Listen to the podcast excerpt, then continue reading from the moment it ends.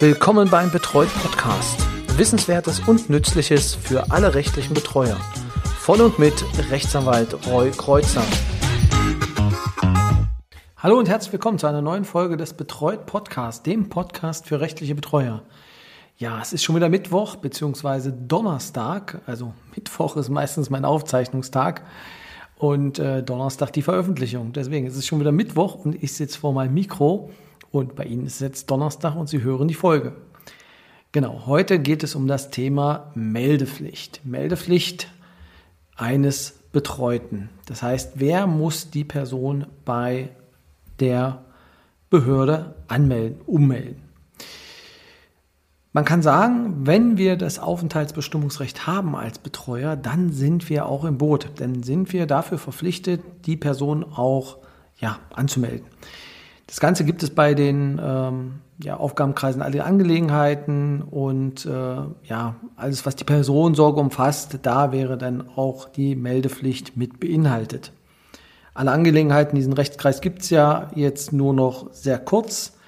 Der läuft ja aus und muss umgeschrieben werden und ganz speziell dann auf die Rechtskreise, die benötigt werden, auch konkretisiert werden. Jetzt ist es allerdings so, dass ich über den Paragraphen 32 gestolpert bin. 32 Bundesmeldegesetz. Und in diesem Paragraphen 32, dort findet sich ein Passus, den ich sehr spannend fand und mit dem man auf jeden Fall ungebildete Mitarbeiter von Krankenhäusern, Heimen und ähnlichen Einrichtungen, weil dafür gilt diese besondere Meldepflicht, auch verunsichern kann, beziehungsweise vielleicht die Arbeit denn auch abschieben kann. Also das ist so eine kleine Teufelchen-Folge heute. Aber ich erkläre dann gleich, warum das wahrscheinlich nicht funktionieren wird und warum man dann auch im Prinzip den Bumerang wieder zurückkriegen könnte. Paragraph 32 Bundesmeldegesetz sagt, wer in Krankenhäusern, Pflegeheimen oder sonstigen Einrichtungen, die der Betreuung pflegebedürftiger oder behinderter Menschen oder der Heimerziehung dienen, aufgenommen wird oder dort einzieht, muss sich nicht anmelden, solange er für eine Wohnung im Inland gemeldet ist. Das heißt, das ist jetzt eine Regelung, wenn es eine Wohnung noch gibt, wo er gemeldet ist, braucht er sich da nicht hin ummelden. Wer nicht für eine Wohnung im Inland gemeldet ist, hat sich, sobald sein Aufenthalt die Dauer von 3 Monaten überschreitet, innerhalb von 2 Wochen anzumelden. Überrascht nicht. Für Personen, die ihre Meldepflicht nicht persönlich nachkommen können, und das ist jetzt entscheidend, haben die Leiter der Einrichtungen die Aufnahme innerhalb von 2 Wochen der Meldebehörde mitzuteilen, die für den Sitz der Einrichtung zuständig ist.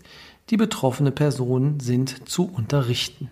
Im Kern heißt das, dass diese Norm theoretisch ein Abwälzen auf die Einrichtungen ermöglicht. Das heißt, wenn Sie diesen Passus einfach mal rüberschicken an die Einrichtung, könnte es möglich sein, dass das denn übernommen wird.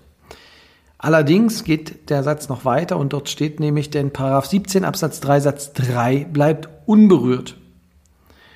Wenn man das jetzt überliest, sieht es sehr gut aus, dass sich das Heim dann darum kümmern wird. Allerdings, wenn wir in den 17 Absatz 3 Satz 3 schauen, dann sehen wir, dass dort steht, die An- und Abmeldung für Personen unter 16-Jährige, das lassen wir jetzt an der Stelle mal weg, weil wir wollen in den Absatz 3 Satz 3, das wäre Satz 1. Und Satz 3 bedeutet, ist für eine volljährige Person ein Pfleger oder ein Betreuer bestellt, der den Aufenthalt bestimmen kann, obliegt diesem die An- und Abmeldung. Jetzt kann man diskutieren. Schlägt § 32, § 17 Bundesmeldegesetz? Aus meiner Sicht nicht, aber es ist auf jeden Fall streitbar. Das heißt, in dem Fall würde man sagen, der Betreuer muss es halt trotzdem machen aus § 17, weil dort ja die Sache geregelt ist. Jetzt ist natürlich die Frage, Sie haben die Aufenthaltsbestimmung nicht. Theoretisch wird ja immer gesagt, Sie müssen, um handeln zu können, alle Rechtskreise auch beantragen, damit eine Handlung vorgenommen werden kann. Theoretisch könnte man sagen, wenn Sie die Aufenthaltsbestimmung nicht hätten, dass Sie dann sagen können, ich bin dafür nicht zuständig, Es gibt eine Sonderregelung. Das heißt, wenn für die Person ein Betreuer bestellt ist, und das halt, das würde ich so lesen, für diesen Aufgabenkreis, dann kann es natürlich entsprechend verlagert werden. Das heißt, der Betreuer muss das dann machen, wenn er für diesen Aufgabenkreis bestellt ist. Wenn man es jetzt weiterdenkt, würde man sagen, also wenn ich jetzt Heimmitarbeiter wäre, würde ich sagen, ja, aber ich weiß ja, Sie müssen das jetzt melden und müssen Ihren Auftrag erweitern, weil Sie müssen den ja ummelden. Wäre mein Argument, nein, ich muss es nur machen, wenn es keine andere Möglichkeit gibt, um dieses Problem zu lösen. Das gibt's, Paragraph 32. Paragraph 32 regelt das Ganze. Und warum soll ich denn einen Antrag auf Aufenthaltsbestimmung stellen, wenn das Heim einfach losgehen kann?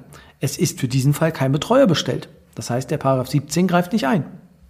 Und in dem Fall würde ich es einfach dann zurückgeben. Das heißt, wenn es keine Aufenthaltsbestimmung gibt in dem Fall, dann könnte man es theoretisch abwälzen.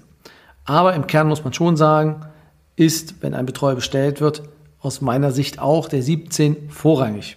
Ähnlich ist es auch in Kommentaren erklärt.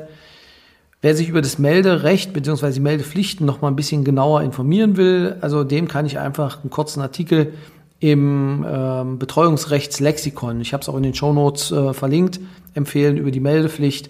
Da sind die Sachen noch mal drin. Es gibt nämlich Neuregelungen ab 2015, also für alle, die jetzt neu dabei sind, ganz, ganz alte Zeit.